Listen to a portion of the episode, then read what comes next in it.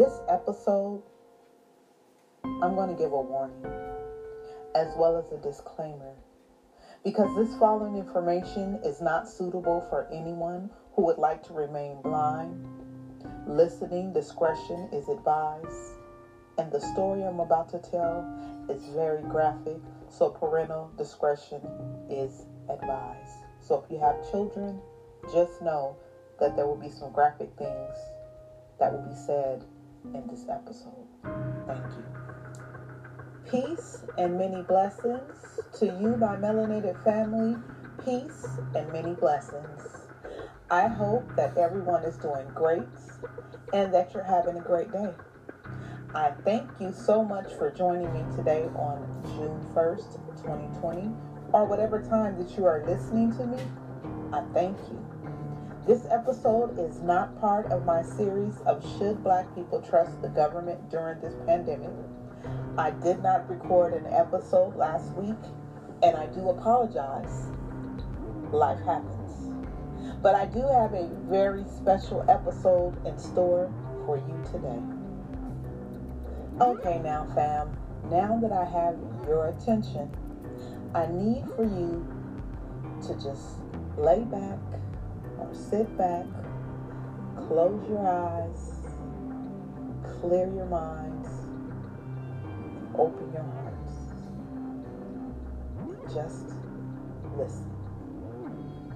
Imagine that the sky is blue, the sun is out, the weather is pleasant, it's not too cold, nor is it too hot. The weather is just right. So you get up and you get dressed in your finest clothing from head to toe. You're looking good, you're smelling good, you're feeling good. And in your mind, you say, Today is going to be a good day. So, in the midst of all of this, you decide that, you know what, I'm going to not go to work today.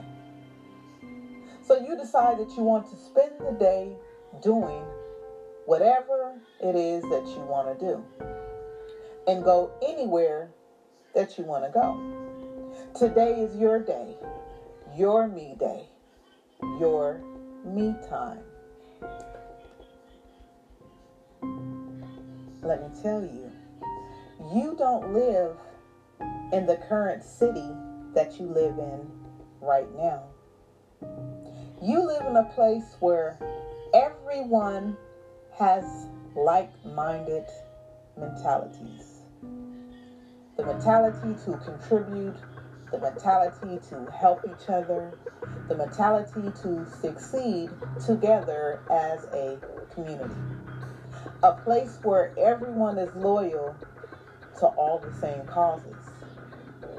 Black people with morals whose words match their actions. There is every shade of beautiful melanated skin all around you. There are successful black men and women. There's young boys wearing suits and ties to school. And children all around, they greet you with the utmost respect. This place that you live is a thousand times more better than ATL or a thousand times more better than the current city that you live in. Either way, this city is a thousand times better than any black city in America today. There's no social media, no Facebook, no Twitter, no Instagram, nothing like that. Life is great. And your lifestyle is simple. You're living your dreams. You're not struggling. You're not worrying about money. You're making money, the kind of money that you want to make, and the kind of money that you deserve. And you don't need to get up and rush and go to nobody's job especially a job that you don't like or a job that you have to work unless that's something that you wanted to do. That will be your choice. But you own the house that you live in. And you own your own business or businesses. So think of whatever business that you ever wanted to do, you're doing it. So you decide to leave out of the house and walk and go take a stroll. And when you walk down the street to the business district of your community, you see churches, you see restaurants, you see grocery stores and movie theaters, a hospital, a bank, a post office, libraries, schools, doctor's offices, lawyer's office, private airplanes, and then a bus passes you by.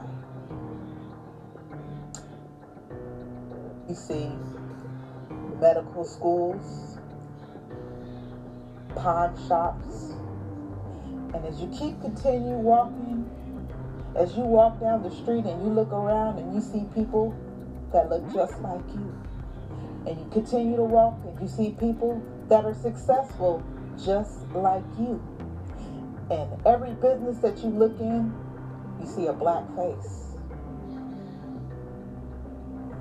Every person that you greet and that greets you, it's a black face. nothing but love all around you. You feel love for your brother. You feel love for your sister.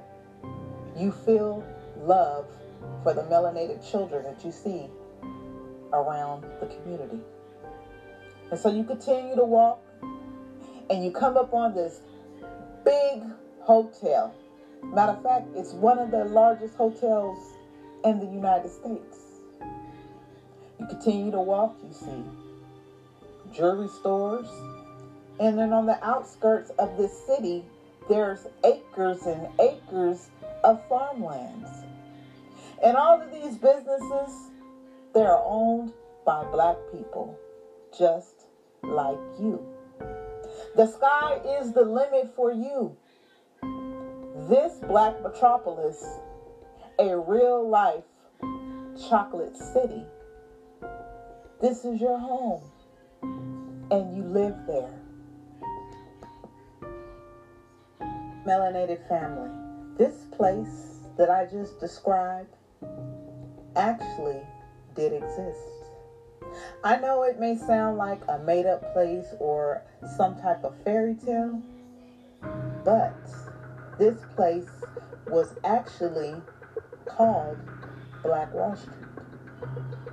Little Africa or oil capital of the world or the Negro metropolis of the Southwest. Black Wall Street. Black Wall Street. Black Wall Street. Black Wall Street was founded in 1906. Black Wall Street was destroyed May 31st through June 1st, 1921. In a little more than 12 hours, Black Wall Street, it was all gone. A riot that began at the Tulsa County jailhouse on the night May 31st, 1921, had escalated into a massacre on the morning of June 1st, 1921. This massacre was largely omitted from local, state, and national history until our ancestors began to On June 1st, 2020, I am paying homage to our ancestors who built Black Wall Street from the ground up. Today marks 99 years since the residents of Black Wall Street's tragic massacre. The one of many Holocausts brought upon our ancestors by white people here on America's soil. I felt it very important for me to retell their story of what happened to them on this tragic day 99 years ago today. We must never forget and use their story as a reminder of the kind of people that they were dealing with back then, and for us to know that we are still dealing with the same seeds of the same people now. Our ancestors' tragic story is one of many that we should be passing down to the younger generations. These stories of our ancestors and how they beat all odds against them, despite a whole country plotting and working. Their story tells how they built something out of nothing, how they depended on each other and they sustained themselves without any help from the outside. And they unified and they thrived. And they built a thriving community. This story that I'm telling, story, it speaks of a thriving community that they created with them alone. When they were left alone to live their own dreams, they worked magic. Though their story is very tragic and needs to be heard, our ancestors need to be celebrated for their accomplishments in accomplishing the impossible in their era. Accomplish what we dream of accomplishing together as a black people. But we miss the mark because we have no unity or loyalty amongst each other. That's what they had. Black Wall Street. Our ancestors began building their dreams in 1906. Little did they know that they were onto something big. They were creating a community that would help many black. Black Wall Street. O.W. Gurley, a young entrepreneur, a wealthy black landowner from Arkansas. He moved to Tulsa, Oklahoma in 1906, where he purchased 40 acres of land near railroad tracks. These parcels were only sold to quote unquote colored people at the time. But Mr. Gurley, he went on and purchased that land of 40 acres, and his first business was built on those 40 acres of land. His first business was a rooming house and it was on a dusty trail near the train tracks. This road was given the name Greenwood Avenue, named from a city in Mississippi. Mr. Gurley's land had become very popular amongst migrants, black migrants, fleeing the oppression in Mississippi. On Mr. Gurley's land, these migrants, they found refuge on these 40 acres.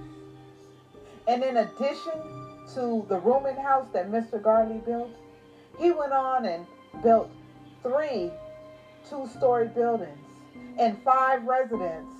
And then he turned around and bought another 80 acres of farmland in Rogers County. Mr. Gurley also founded what is today Vernon AME Church. Mr. Gurley was well on his way to creating something great. And then came along another black entrepreneur by the name of J.B. Stratford. Mr. Stratford was a former slave from Kentucky. Mr. Stratford got his law degree and became a lawyer.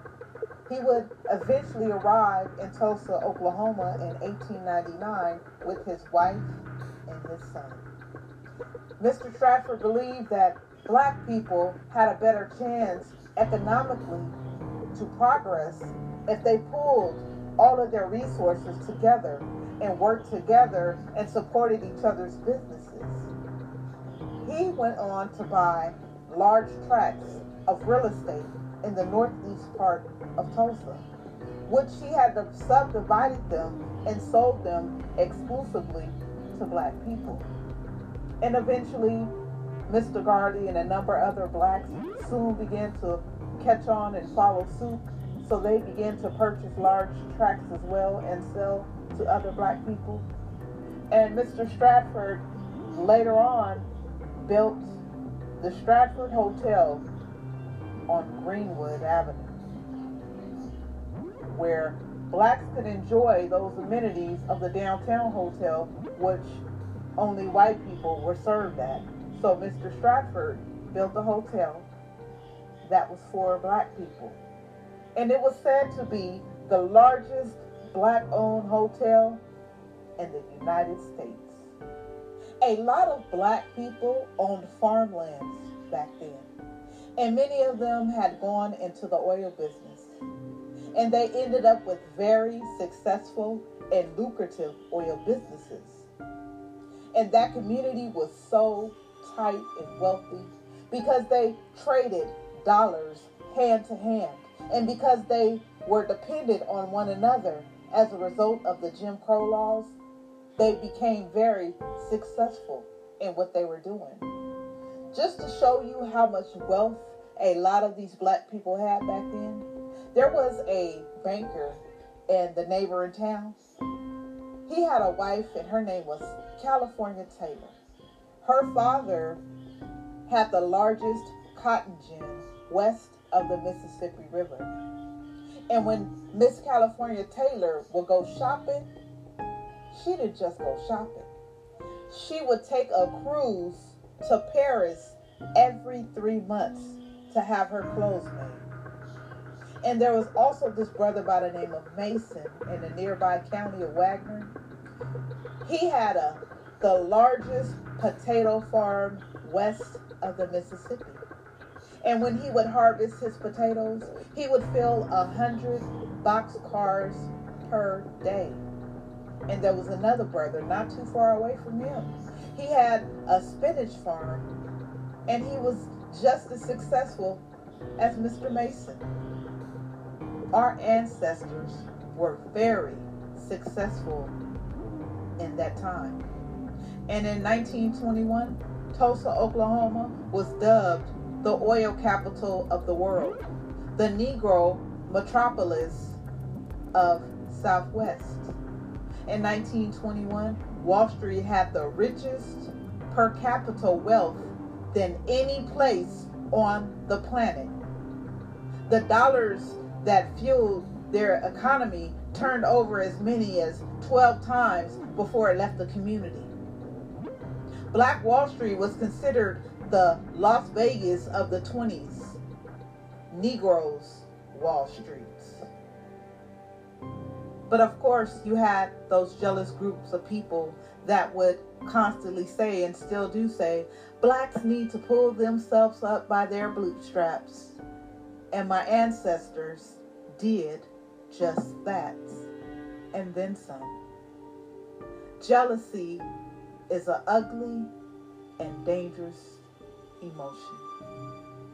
So, on the other side of those train tracks over in white land, you got poverty stricken, despair, hopelessness, helplessness, and, an impoverished living conditions.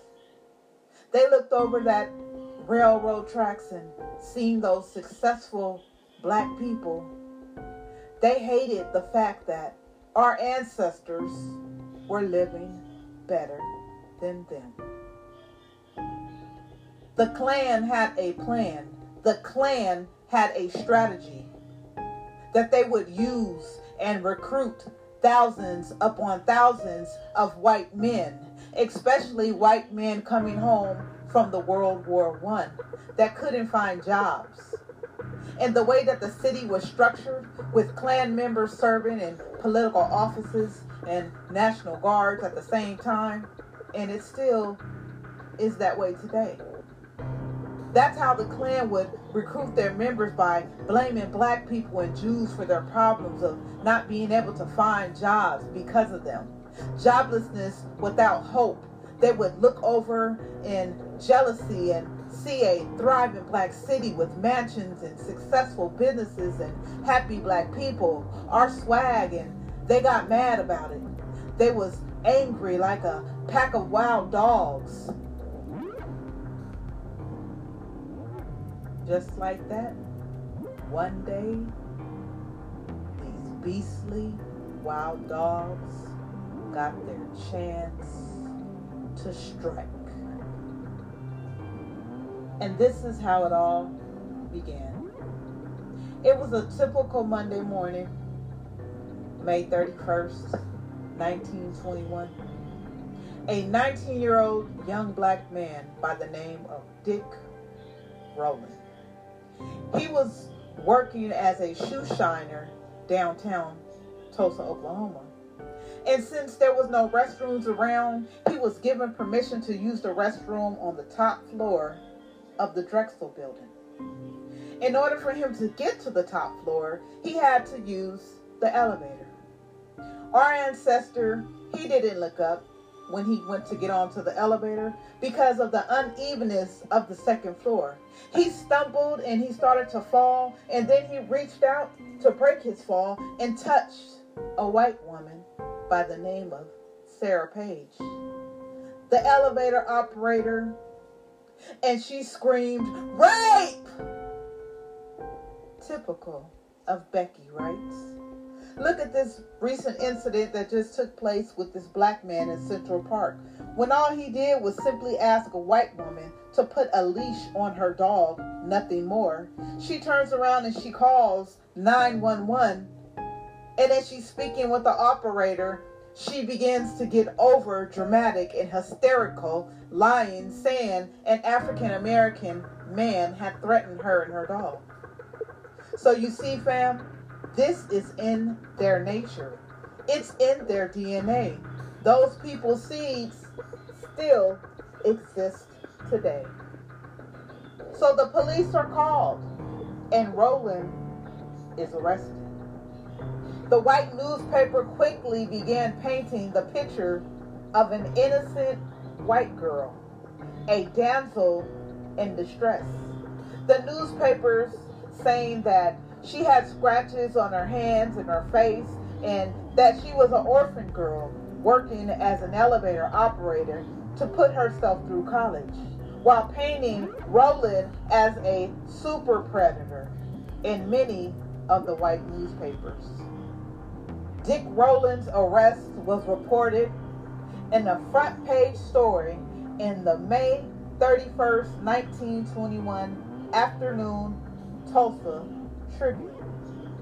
Come to find out, this white woman was not a young girl, but a grown woman who had deserted her husband in Kansas City and she was just served with divorce papers two months prior. She didn't have any scratches, nor did she have any torn clothes like these white newspapers were lying about. You see how the seeds of the devil work? They love to lie, kill, and steal. And they are the masters of lies and the masters of destruction. They love for you to believe their lies as truth. And they still do this to this very day. We see it all the time in mainstream media.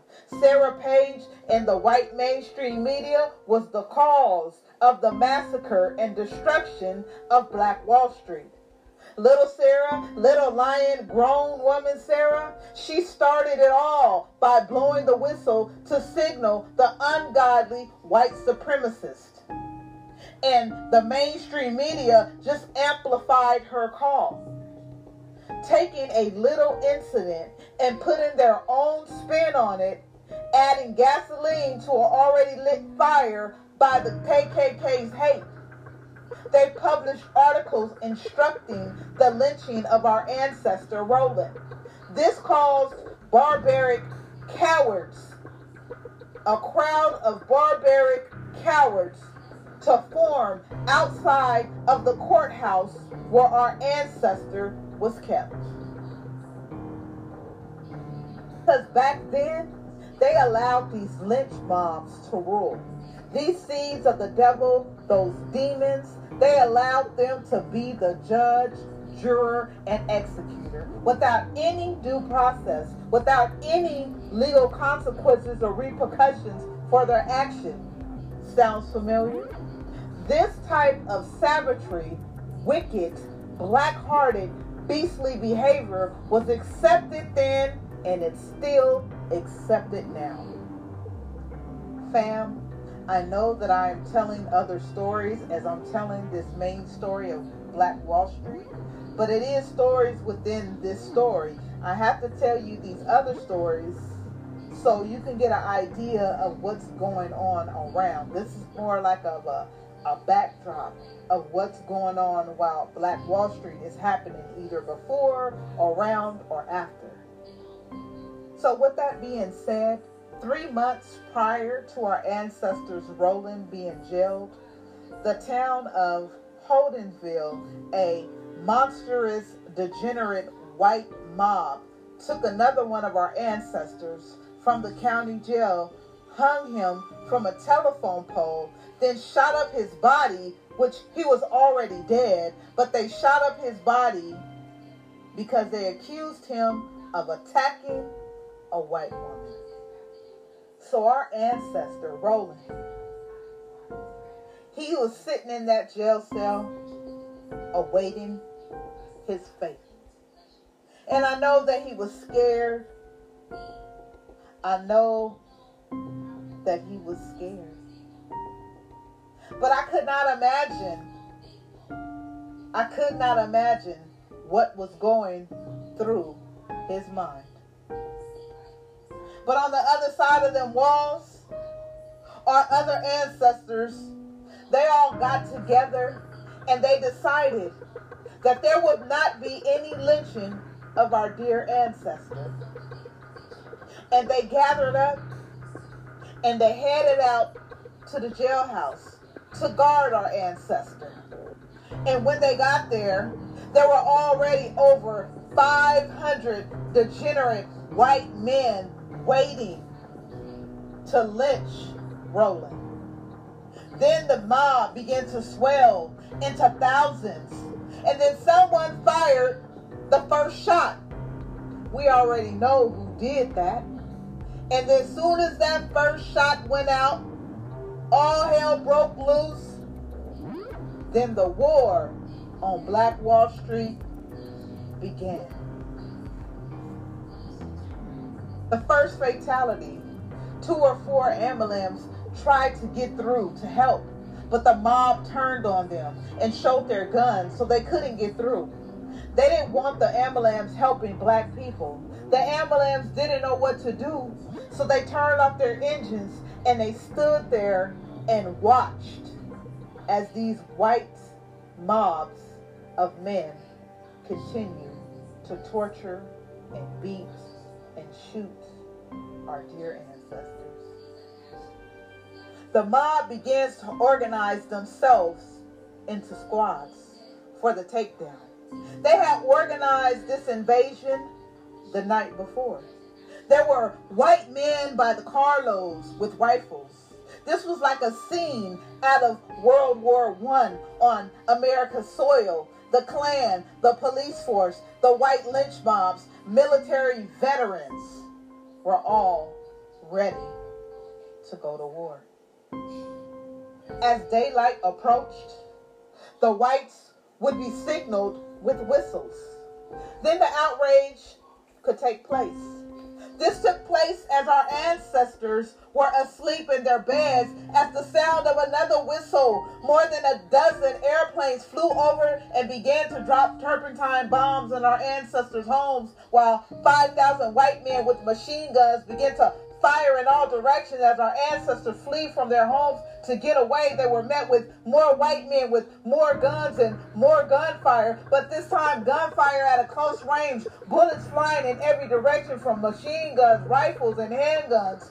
Men, women, children, and the elderly being shot down dead by blazing bullets as they rained upon them, non-stop firing as they are trying to flee. Dead bodies dropping, wounded people running, and to safety where there wasn't any safety to escape to, only more gunfire.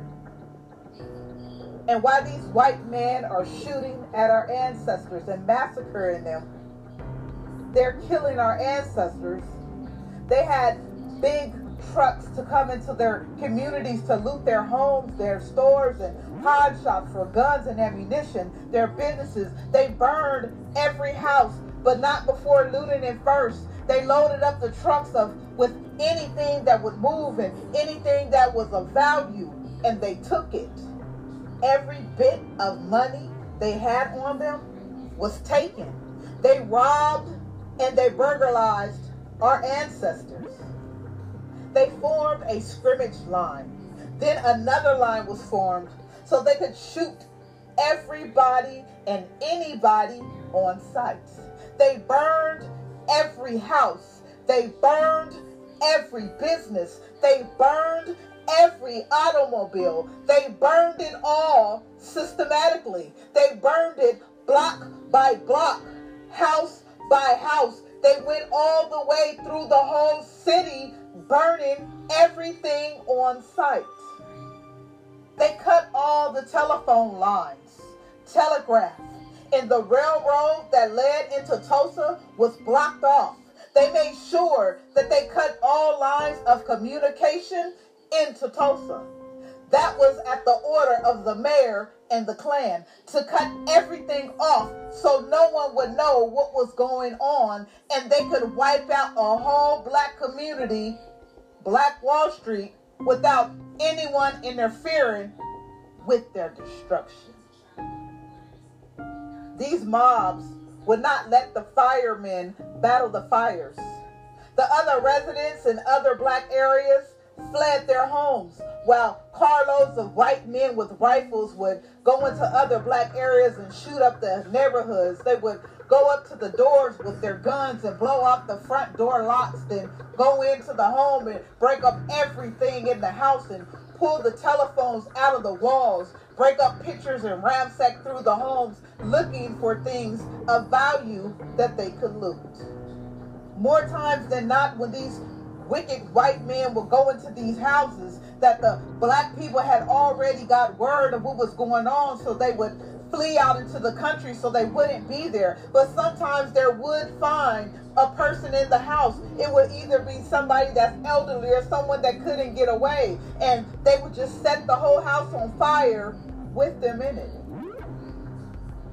There was a black veteran that believed that the mob wouldn't kill him because he was a veteran. So he went inside his house and he put on his uniform and he went back out in his front yard and he stood there at attention and the mob killed him and burned his house down.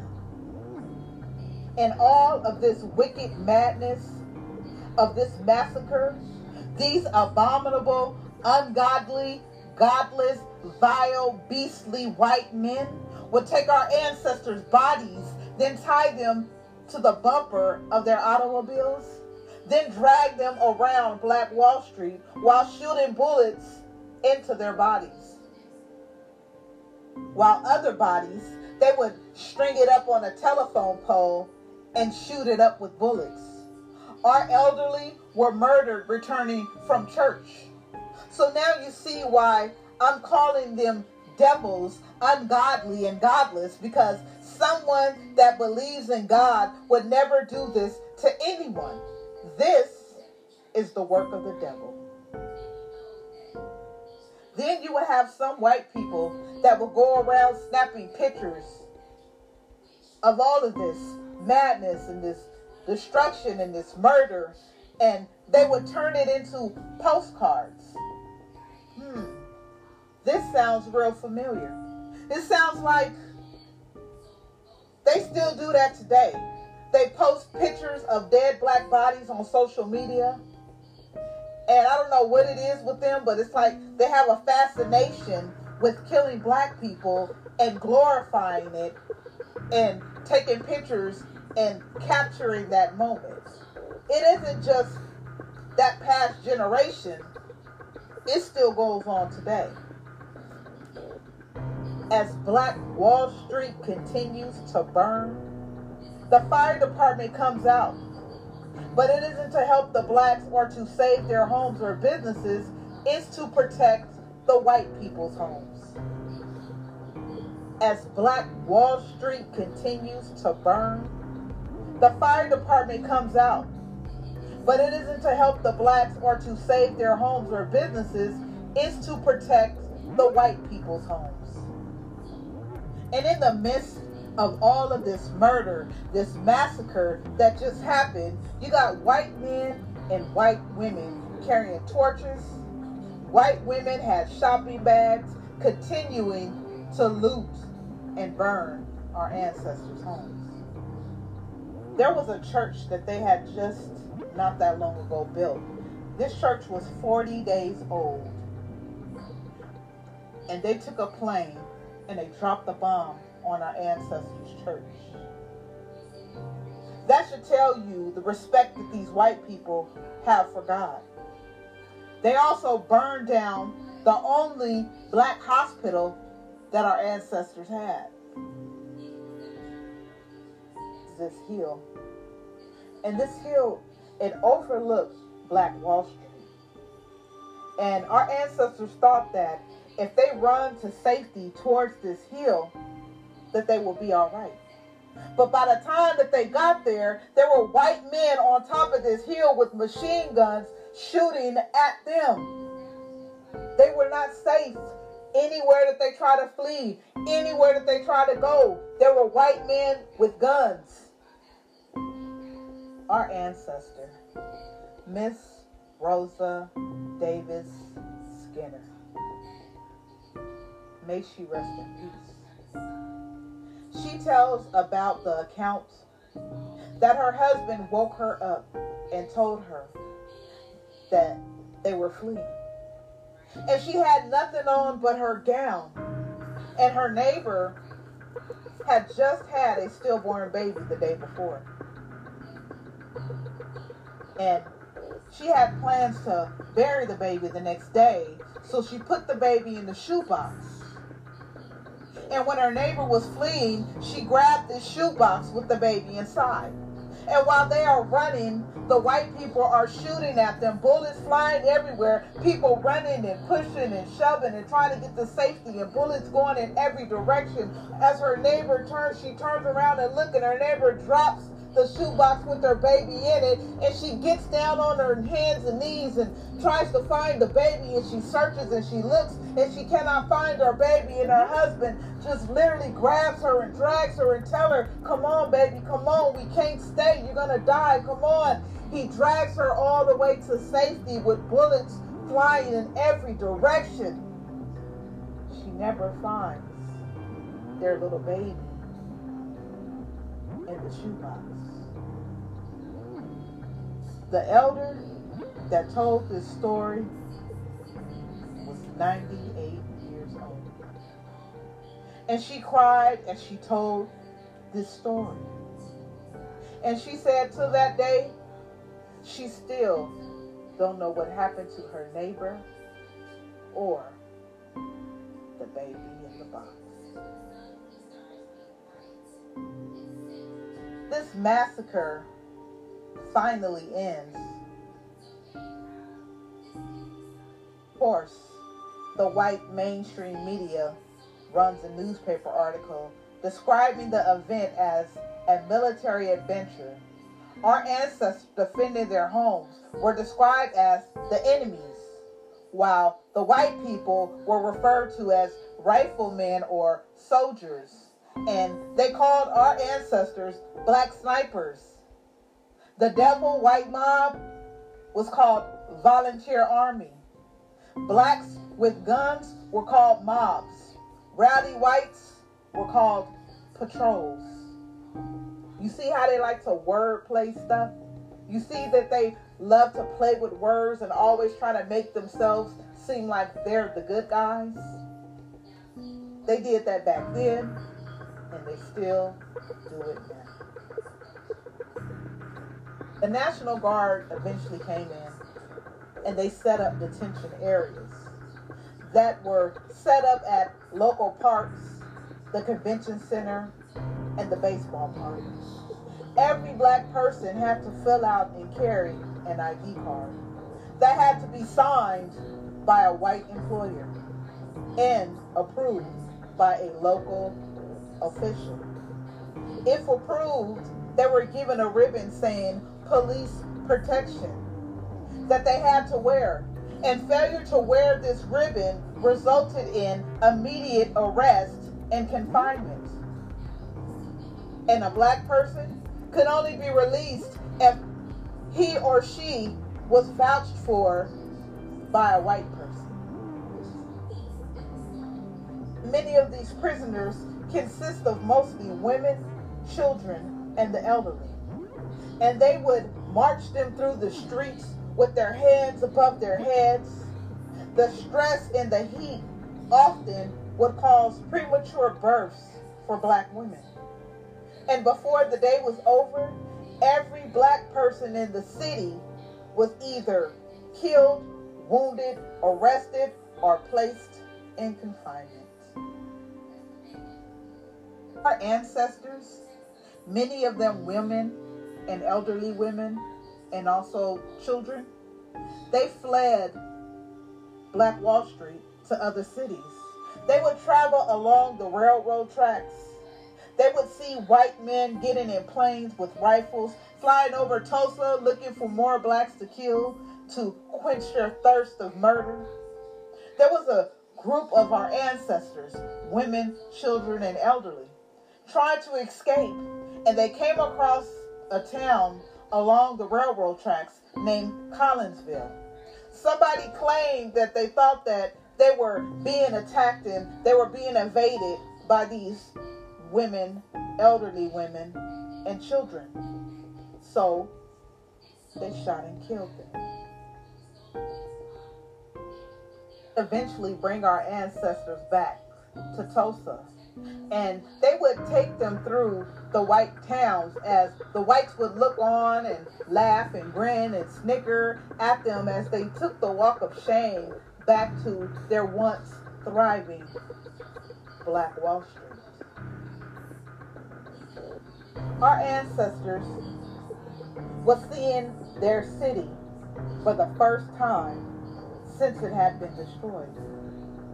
And what they found was piles upon piles and piles of bricks where houses and businesses once stood, twisted iron and ashes of their whole lives ruined into a pile of rubble.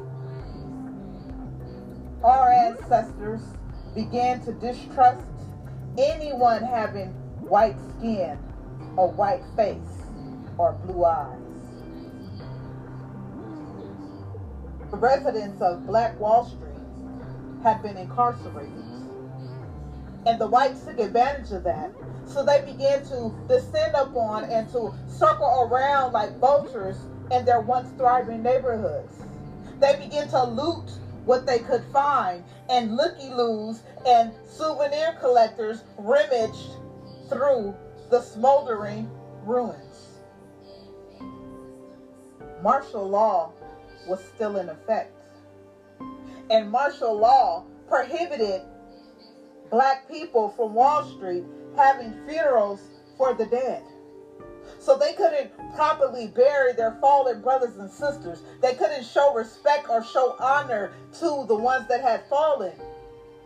But they allowed the whites to continue to have funerals as usual.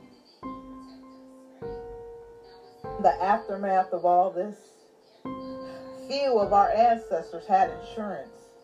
And those that did, there were clauses that voided the policy in case of a riot. Those that filed the claim had to prove that the state and local government was negligent in protecting their property. Something that was very impossible for them to do because the white people had already written themselves in as the good guys, and that would alleviate them of blame for what they did and the all white jury, the all white grand jury, put all the blame on the survivors of this black Holocaust. So they blamed our ancestors for what the white people did to their community. Cities across America offered assistance, but Tulsa officials turned down all the offers and they did it under the lie of handling the problem themselves. The residents didn't have one thing left, nor have they ever received a single dime. There was 1,400 claims that was made by our ancestors.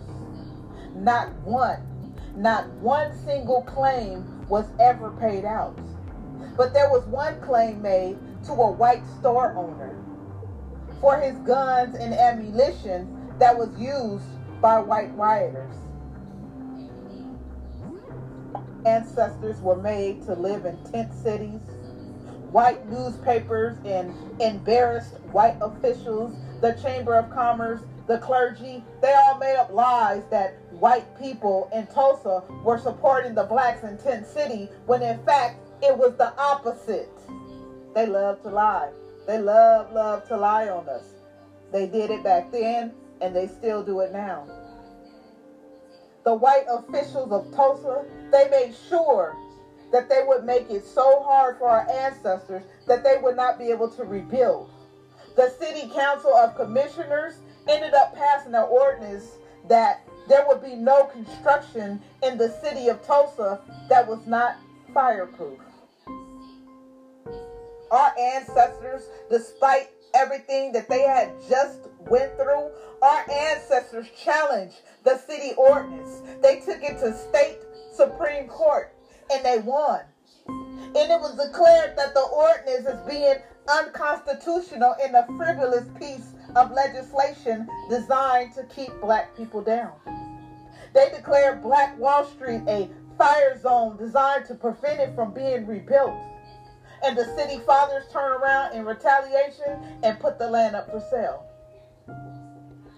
And so to this day, the Red Cross estimate that there were 300 people that had been killed during Black Wall Street's massacre.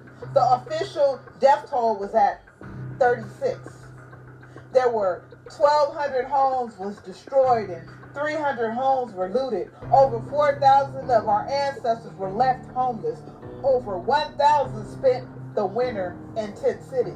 Now, this is what the Red Cross and others report. So we know that that is a lie because no one knows for sure how many fatalities it was during that massacre. And as I do more research, fam, and I found out more information on Black Wall Street because you know those white organizations is not going to keep it real. But by the time this destruction of Black Wall Street was done, the massacre, the damage had amounted up to more than 1.5 million in real estate and $750,000 in personal property. So that's equivalent today to $32.25 million. That's how much damage. That's how much our ancestors lost. And Black Wall Street, let me tell you what it had. Black Wall Street had 600 businesses, 21 churches, 21 restaurants, 30 grocery stores, two movie theaters, six private planes, one hospital, one bank, its own school system, and its own bus system.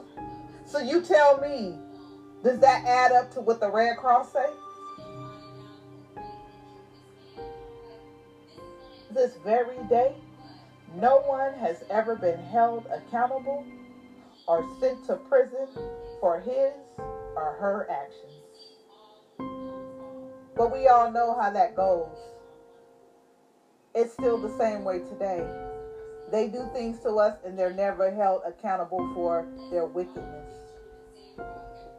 But I'm not looking for man to give me justice. I know who to go to for the justice, and when that justice is served, you'll know. And as for our dear ancestor, Dick Rowland, the charges were eventually dismissed, but no one knows what happened to him. But we all have a pretty good idea what happened to our dear ancestor. And this cricket elevator operator, nobody knows what happened to her either. But I don't care what happened to her. Black Wall Street. Black Wall Street. Black Wall Street.